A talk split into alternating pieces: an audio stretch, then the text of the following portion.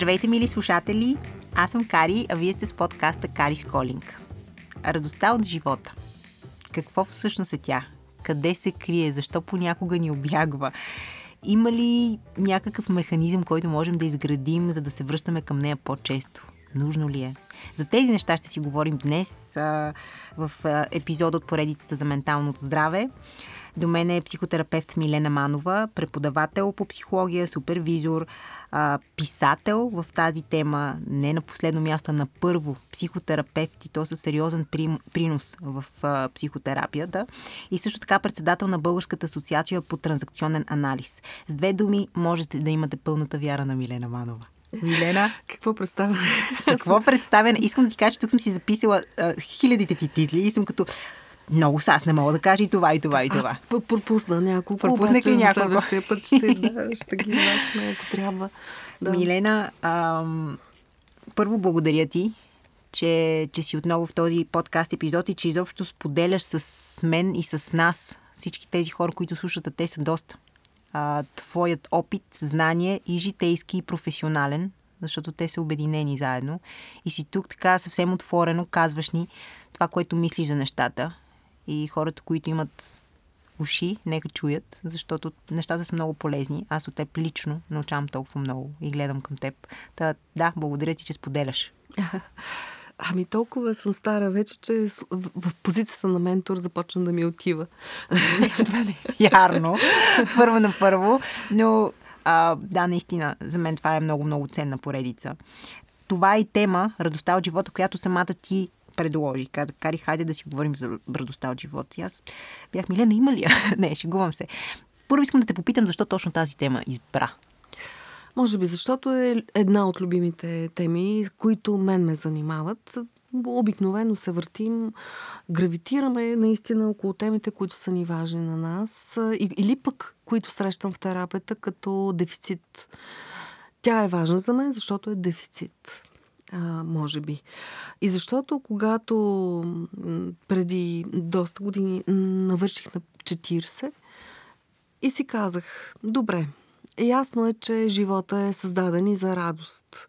Не е само за постижения и за прибягване от една цел към друга, отчитане в житейския бележник на свършена работа, дан. Нали? Всеки един от нас има един такъв виртуален бележник, в който се слага тикчета за свършените ангажименти, които трябва да направи в живота си. Някои физически имат няколко такива тефтерчета. да, не е зле.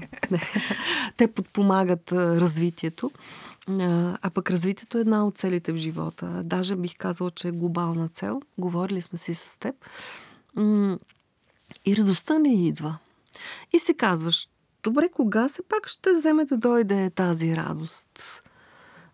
И започваш да търсиш начини, да четеш, да мислиш, да слушаш, да наблюдаваш, да виждаш как са другите хора.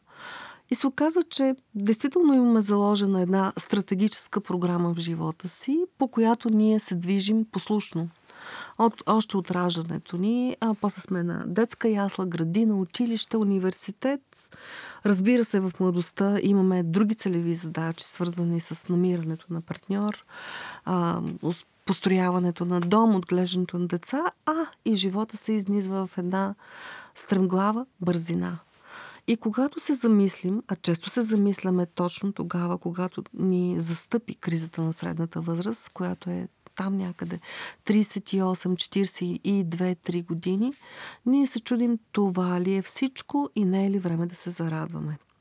И радостта, както една от автентичните базови емоции, т.е. ние сме родени с биологичният инстинкт за радост, така и толкова сериозно се потулва, замъглява, закрива, блокира, че аз с изненада открих, когато бях в моята криза на средната възраст, че няма радост в живота ми.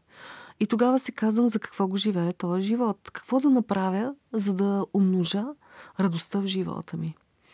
А, и както е биологичен инстинкт за оцеляване, защото в другия край на, на този континуум радост е безрадостност.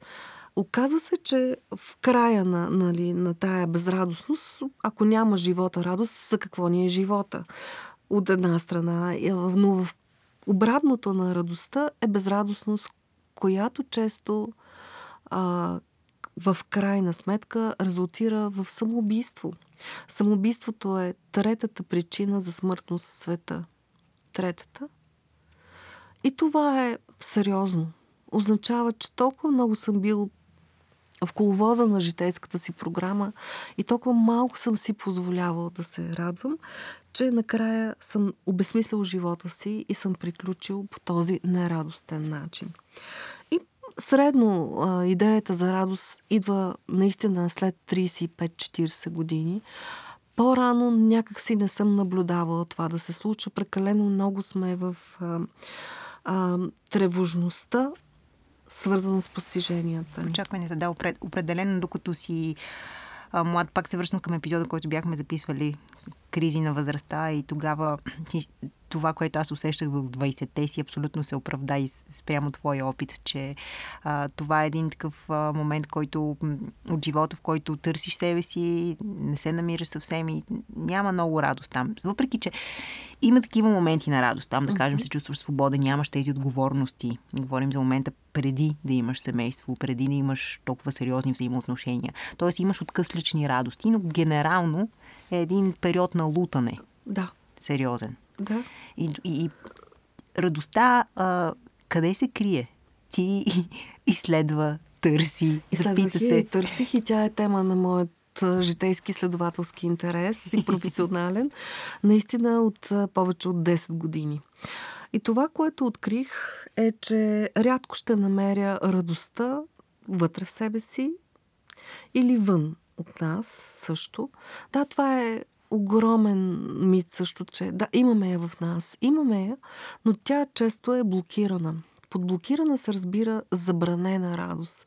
В психотерапията я наричаме транзакционният анализ паразитна радост. Паразитна радост е а, така усещането за а, радост, кое, която обаче е насилствено приложена в живота ни. Какво имам предвид? Като че ли трябва да се радваме казионно. Получил си шестица, завършил си училище, университет, зарадвай се. Да, но вътре в нас е пусто. Усещала ли си го Много това? често. Постигаш някакви неща, които уж трябва да те карат да се чувстваш щастлив, но ти не се чувстваш дълбоко в себе си. Ти не се чувстваш. Това означава, че в детството ни радостта ни е била забранявана. Разбира се, много често несъзнавано е била забранявана. Тя е била отлагана или не е била акцентувана. Като че ли не сме празнували живота, а той е бил поредица от ангажираности и постижения. Когато имаме подобна поредица, винаги има още и още към което да се стремим, като че ли няма житейски прак, в който да се спрем и истински да се зарадваме. Постиженията това правят. Те рядко ни радват. И тогава а, си казваме, забранена е тази радост, когато имаме следваща цел. Когато сме в сценарият, докато не. А докато не е житейски, част от житейските въплатени сценарии в нашия живот, не е единствен. Докато не постигна еди какво си, няма да бъда щастлив. Или нямам право да Нямам право. И хората, които аз срещам в кабинета ми, как разбирам, че имат забранена радост? Когато имат много силен критичен родител, който е изисквал от тях. Този родител вече не присъства физически в живота им, в сегашният материален свят. Присъства, може би, но, но той вече е станал много силен, интериоризиран критичен родител, което означава, че вътрешният ни съдник не ни позволява да изпитваме радост. Това изглежда като не заслужавам, нямам право на. А реално го чувам от моите клиенти. Радостта, удоволствията в живота са огромни дефицити. Как обаче да намерим радостта? Оказва се, това, което ще кажа, е много важен извод, че трябва да тренираме радостта. Трябва да я репетираме. Трябват усилия, за да я намерим, видим, да имаме перцепцията за света, свързана с радост. Свързана ли е радостта с а, оставането в настоящия момент? В голяма степен да. Оставането в настоящия момент не може да се случи в 20-те и в 30-те години, защото имаме цели, изисквания, вертикален натиск за кариерно израстване, така че радостта в живота не е лесно достижение. Тя трябва да бъде съзнателно култивирана всеки ден. Тоест, тя, тя е състояние на, на нашето живеене. Тя е целта на нашето живеене. Всяка цел, която си поставяме, трябва да има логичен завършек, радост. Тоест цели, които си поставяме и те не ни носят радост по пътя и в крайна сметка като постижение, не трябва да бъдат наши цели. Може затова да попитаме тялото си, ще се зарадвам ли, когато постигна тази цел? Има ли смисъл за мен от това? Или тя е наложена като външен а, ориентир mm-hmm. от други хора, от външната среда? Сега, разликата между щастието и радостта каква е? Обикновено се смята, че щастието е външно обословено, има външна причина и има два вида щастие. Едното е когато имаме моментно удовлетворение. Хапнал съм, срещнал съм се с хора, чувствам се, наспал съм се, чувствам се щастлив. Много бързо преминава обаче това усещане. При щастието има едно а, състояние, което се нарича а, хедонистична хедонистично насищане, което означава, че каквото и да съм постигнала в живота си, това постижение може да ме зарежда най-много за две седмици, след това преминавам в обичайния си житейски ритъм. То дори усещането за щастие две седмици е доста много щастие. Има ли До някой независимо човек? за какво си мечтал, дали е за връзка или работа или апартамент, да, около две седмици трае тази, това насищане. Максимум. И след това идва едно неудовлетворение. Защото следващото чука на вратата. Следващото чука на вратата и то трябва да се заемеш с него. Живота те принуждава. Та радостта е да наблюдаваш, да се зърцаваш, но преди всичко да си позволиш. Защото в детството ни радостта не е била позволена. Била е забранена, заключена, залостена дълбоко, изоставена и отложена за по-подходящ житейски момент. В един момент разбираме, че той не настъпва. Когато си родил деца, родила деца, когато си постигнала в кариерен план все пак някакви мечти, а когато си намерила партньор, създала дом, изведнъж разбираш, че радостта е няма. Когато е няма, си много ядосан на живота, на себе си и на средата и очакваш оттам да получиш висше благоволение. Не, благоволението ще го потърсиш съзнателно в себе си. Дадем ли си позволение за радост? Радостта е състояние, което изпълва вътрешното ни усещане за нещата. И ще ти кажа кои са ключовите предпоставки, за да изпитваме радост сега. А, една от тях е да си поставяме цели. Аз съм такъв целево ориентиран човек а, и да ги постигаме. Но докато ги постигнем, не е лесно. Има един период на изтощение, на умора, на свръхочакване от себе си, на а, радостта трябва да се превърне в всеки дневен процес. Тоест всичко, което правим, трябва да има съзнателен елемент на радост на усещане за удоволствие. Има ли смисъл да се работи работа, която не. ни носи удоволствие? Да сме в партньорска връзка, която ни ни носи удоволствие. Но пък работата работим. може да ни носи други неща. Работата носи много неща, но и в нея също има Трябва да се смислов, смисловия контекст е радостта, удоволствието. Не винаги, разбира се. А, дори в моята работа, която съм избрала и, и толкова много обичам, понякога съм толкова уморена, че ми трябва време да превключа и да бъда да, да осмисля удовлетвореността да. си от тази работа. И, и това означава, че трябва да се зарадвам на себе си повече, отколкото да зарадвам другите хора. Постигането на цели е една от, от точките за радост. Другата е, може би най-съществената, когато, е, една от съществените, когато виждаме възможности в света. Възможностите предпоставят радостта. А, защото е начин по който ти си намерил, видял, съгласил си се, участваш в това и си позволяваш.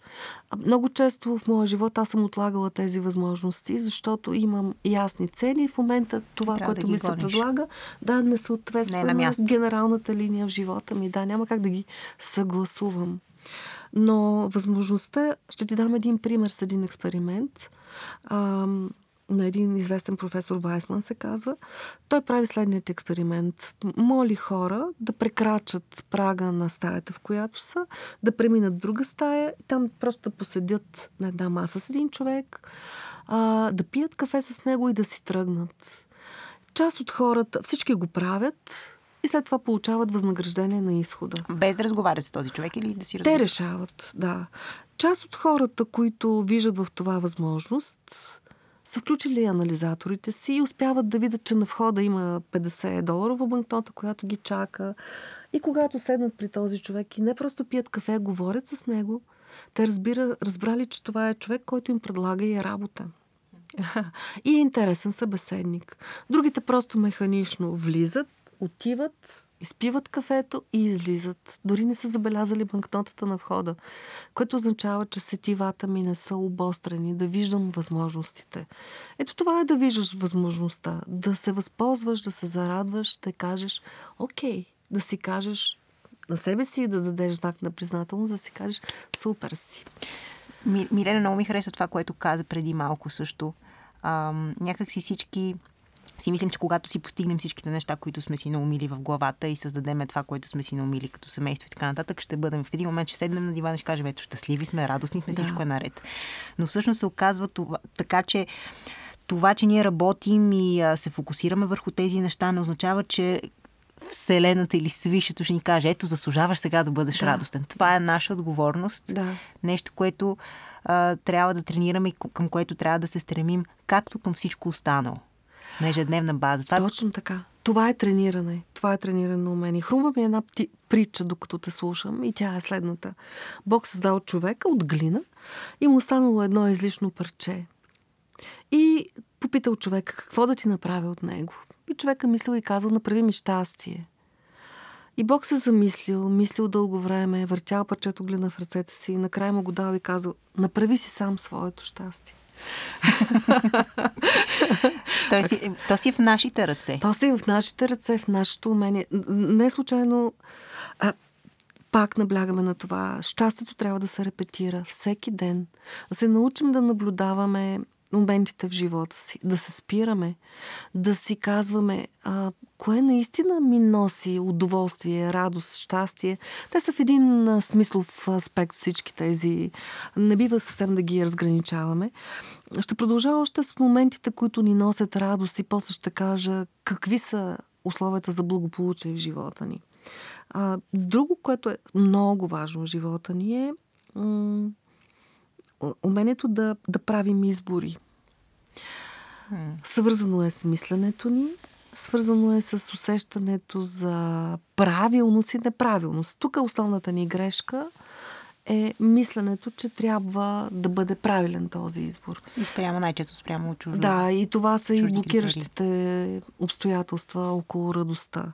Защото сега, няма значение какъв избор ще направим в някакъв аспект, правилен или грешен, защото в един момент той винаги може да се окаже с противоположен знак. Така че правим изборите, които сме решили, че са най-добри за нас в момента, към настоящия момент и приключваме с тези колебания в главата си защото е важно да направим избори, които са свързани с реалността, а не с фантазията в нашата глава. Много лесно казано, много трудно изпълнимо. А, ми, нали, аз съм също човек и всеки ден съм подложена на всичко, което казвам, вярвам, всичко, което ти говоря, аз съм правила за себе си. Не бих могла да ги разказвам тези истории на моите клиенти и да ги уча на тази вселенска мъдрост, ако аз самата не мисля, правя и не съм самата аз експериментатор. Ако това. не си я тествала на свой гръб. Да, да, разбира се. А, но понякога знанията просто ни дават този аха ефект и си да. казваме, а, браво. И, и понякога, когато ги чуеш от друг човек, да. не твой близък. Мисля, че затова този подкаст също работи. Когато го чуеш от друг човек, тогава имаш този аха момент. Да. Понякога нашите близки хора имат знанието, но ние не сме склонни да го чуем от тях. Това потвърждава всъщност тяхното собствено знание, което са получили по различни пътища. М. И още един начин има да се зарадваме, може би той е по-всекидневен, да решим конкретни проблеми. И после да си кажем, а, добре, справих се. Да намираме решение. Да намираме решение, точно. Можем ли да кажем, че всъщност радостта е първо умението да виждаме? радостта. Колко хубаво го каза, мисля, че да. Мисля, че първо позволението да си позволим да виждаме, да останем, да се насладим, да се зарадваме на живота си. Да се зарадваме на живота си такъв, какъвто е. А означава ли това да хващаме възможностите? Това, което каза ти, че нали, понякога си отлагала или си казвала не на възможности, само защото си се движила по твоя път целеви? Да. А пък това го читаш като грешка ли? А, да, отчитам го като грешка, защото аз имам много голяма склонност да бързам в живота си.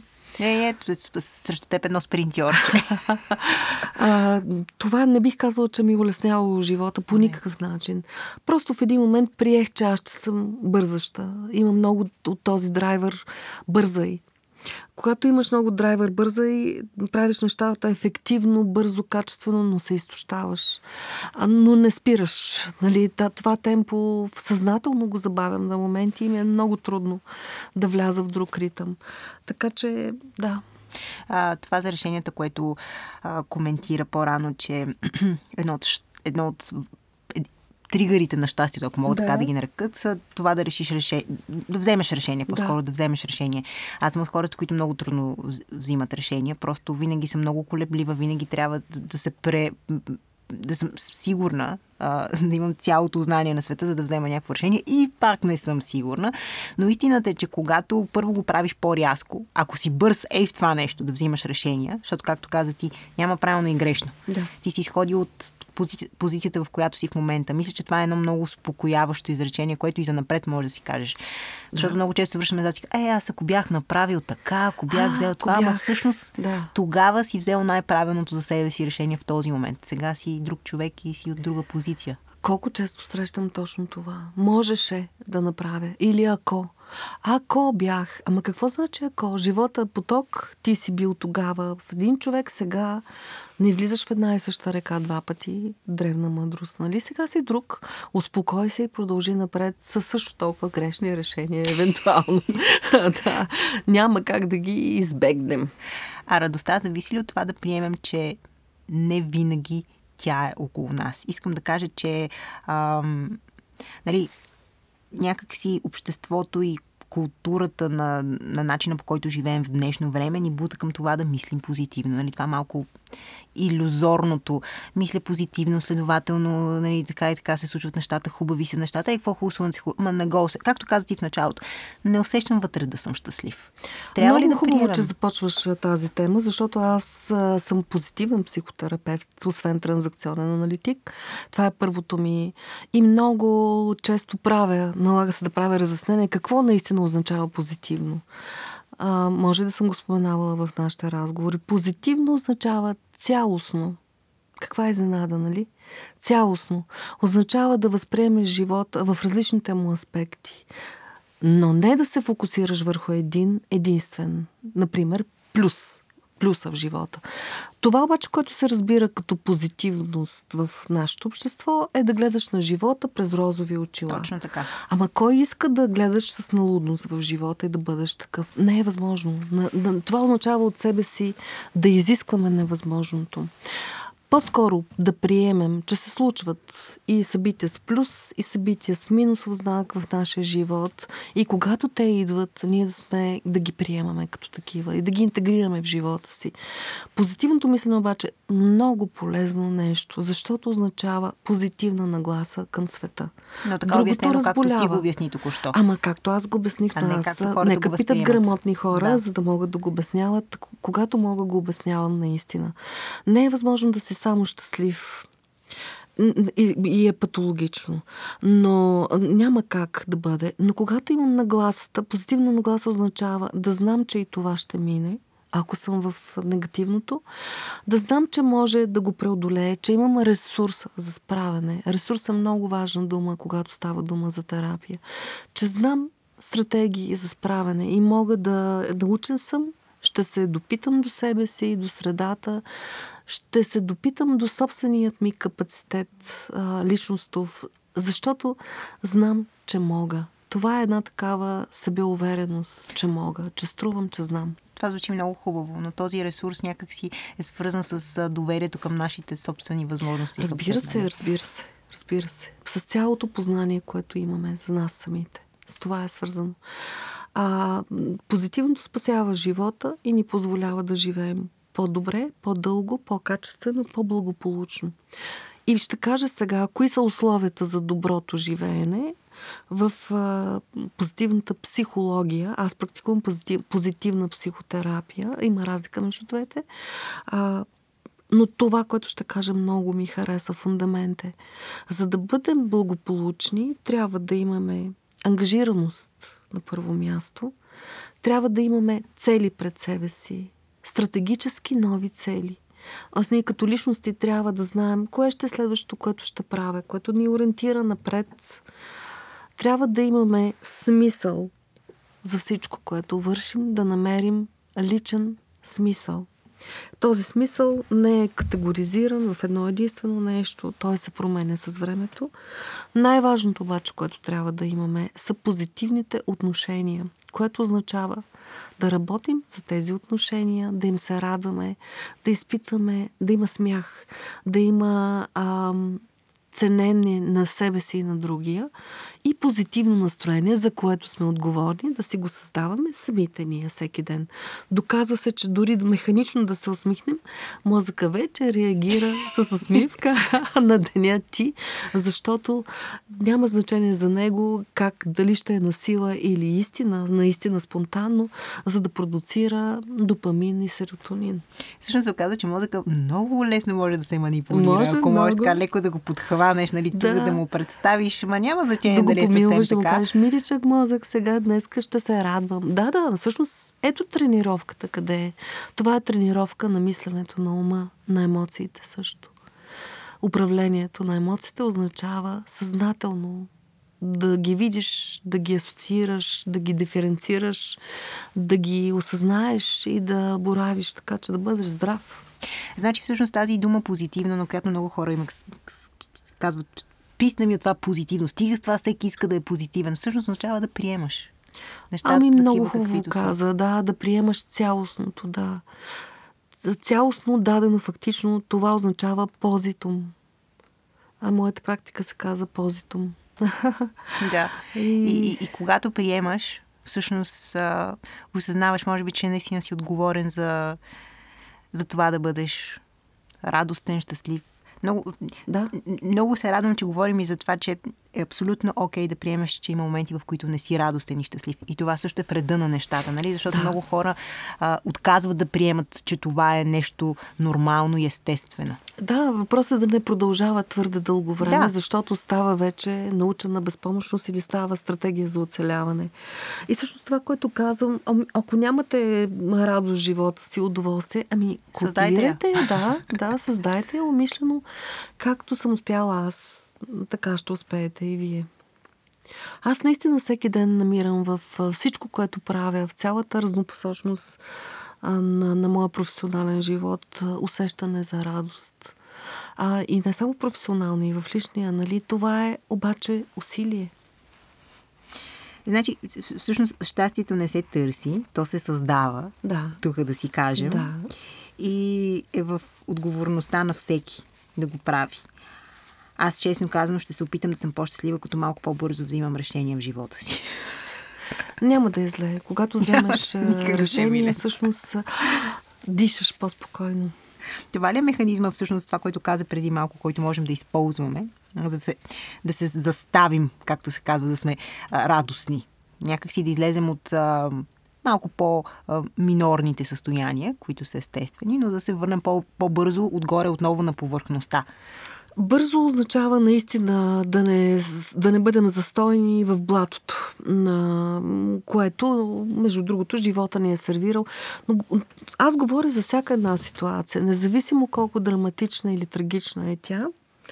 На пръв поглед изглежда безисходна някои. Някои от ситуациите в живота ни са такива. И по-крайните, тези, които имат някакъв по-категоричен да, там обаче дори такива изследвания има, че жените, които, хората, които са преживели Втората световна война, катаклизми са имали в живота си, истински физически катаклизми, имат по-дълъг живот, имат усещане за устойчивост в живота си, защото знаят, че няма розов облак, върху който да те настани Господ и оттам да ти дава благоволението си под формата на всякакви дарове. Няма такъв. А, и това знание, че не всичко е добро, че има и драма, има катаклизъм, има трагедии, но минавам и ще дойде следващото. Аз използвам един израз в терапията. То е, когато почакаш достатъчно дълго, климата непременно ще се смени. Когато имаш това знание, че не всичко ще бъде това и полагаш усилия, нещата се получават. Да. А, това, което чаках, че аз слушам те в захлас и съм mm-hmm. се замислила. А, и съм се замислила как радостта малко или много е нещо, което ам, не е задължително да ни обягва. Някак си аз а, мога със себе си да дам пример. А, усещането ми напоследък за живота е, че бързам за някъде да направя едни неща, обаче се не стигам. До точката, в която трябва да стигна, може би, не знам. Някак а си... тази точка е в главата. А, а тази точка е в главата да. ми. Ние се състезаваме със собственото си въображение. Да. И... Айде сега, преосмисли го това. А, има реалност, има въображение в нашата да. глава. Ние сме човешки същества. Нормално е да има развито въображение. Но ние се състезаваме с очакванията и фантазията, с въображаемата реалност в главата ни. Там, където искаме да стигнем. Добре е да има цел, но добре е да има и спирка пътя към целта. И когато се състезаваме, се сравняваме. Сега това е абсолютен ам, съдник на радостта, сравняването с другите хора, докъде са те, как са постигнали повече. Всеки има свой житейски път. На никого не му е дадено да избегне страданието или болката. На никого. Но е невъзможно да не се сравняваме също така, нали? То Може не е ли да това се... някакъв критерий, пък и със самите нас? Сравнявай се, но не завиждай, не оставай дълго в това. И си кажи, това е моят начин да постигам нещата. Това е моят път, това е начина по който аз съм избрал да вървя. Аз имам други житейски цели, друга житейска предопределеност. А, не, сравняването често поражда огромна завист. А завистта е също разрушително чувство. И разяждаща. Да. А радостта може, да, можем ли да кажем също, че е свързана с това да се пускаме от неща? Да О, се пускаме, да ги пускаме. е много трудно. Да, да, свързана е. Може би първо е свързано с приемането на живота и на себе си, такива каквито сме. И ще кажете, как така? Ми как ще се култивираме, как ще израстваме, ако ние Приемам, бъдем все доволни да. и не, не приемам, че трябва да се мотивираме. И първото е да приемеш, наистина. И това да, да се огледаш в живота си. И ако се сравняваш, дай си сметка колко хора биха искали да бъдат в твоя живот колко хора биха искали да живеят точно този живот, който ти живееш. Той изходи от другата страна. Да, погледни от другата страна, защото недоволствата ни към живота, недоволствата ни изобщо могат да бъдат обособени в четири основни а, стълба. Едното е недоволството от а, живота като живот, такъв какъвто е. Другото е недоволството от мен самия, което е грандиозно недоволство, фундаментална беда. А, да. Третото е недоволство, че нямам, не срещам любовта, партньорството. И четвъртото е недоволство от работата ни. Виждаш ли? Всичко се свежда до това. И когато недоволстваме от нас самите, че сме точно това, което сме, и физически, и емоционално, и като капацитет, е добре да се замисляме аз мога ли да бъда приятел на самия себе си? Бих ли се избрала за самата аз за приятел, ако трябва да направя такъв избор? Направете така, че да се изберете за приятел. А недоволството само по себе си не е ли една такава излишна енергия? Не го казвам като човек, който а, никога не е недоволен, напротив. По-скоро си мисля, че не е ли една такава излишна енергия и трябва много бързо някакси да, да си, мисли, да си помислим какво правим. Да излезем от ситуацията или по-скоро да променим нещо. Да. Да. В, смисъл, да, в момента, в който усещаме, че сме недоволни, да си кажем, о, недоволен съм, значи трябва да действам. М, да, така е. Да се заловя за, за, за някаква работа. Да, и това също. И това. Радостта от живота. Милена, аз честно казано, като ми я каза тази тема, си казах сега, Милена, каква е тази, този излишен позитивизъм сега? Има ли тази радост? И а, нали, това клишенце, което много хора казват, че радостта е в малките неща и то действително има много клишета, които са истина. Истина са. И само малките неща за мен са едни, за теб са съвсем различни. Но все пак идеята да ги виждаме е нещо много важно. И да. нещо много трудно. А, трени... да, да, да тренираме виждането на тези неща. Да. Е, това е сложно. Обаче пък не е невъзможно. Особено ако нищо, че, нищо, че както казваш ти през, да кажем, 20-те и 30-те си друг, друг вятър вее. Все пак, колкото по-рано започнеш, толкова по-добре. В крайна сметка. Не е нужно да станеш, да влезеш в криза на средната възраст и тогава, като те удари вече, защо тогава да започнеш? Не, не е нужно. Не е нужно. Малко е трудно даже много, защото сме си говорили, че до 35 живота не е особено щастлив. ами, Но да. до 35 оттам нататък не започва една река на изобилие и щастие. Да. Нали? Не сме стъпили в магичната река. Магичната ръка ние я създаваме. Да. Милена, много ти благодаря за този епизод. А, накарвай малко да преосмисля тази радост. Защото аз също си имах малко по-различна гледна точка. Пак така свързана с целичките, които тикваш и не ти носят всичко това, което трябва. Да, нали сме тук за това? За осведоменост, за осъзнатост. за осъзнатост. Благодаря ти. Искаш ли още нещо да допълниш епизода? Или мислиш, че каза достатъчно? Да. Благодаря ти. Благодаря и на вас, мили хора, които слушате този подкаст. А, намирайте радостта, приемайте и нерадостта, защото и тя е част от нещата, но, но не оставайте там дълго. Гледайте да излезете. Ще се чуем отново.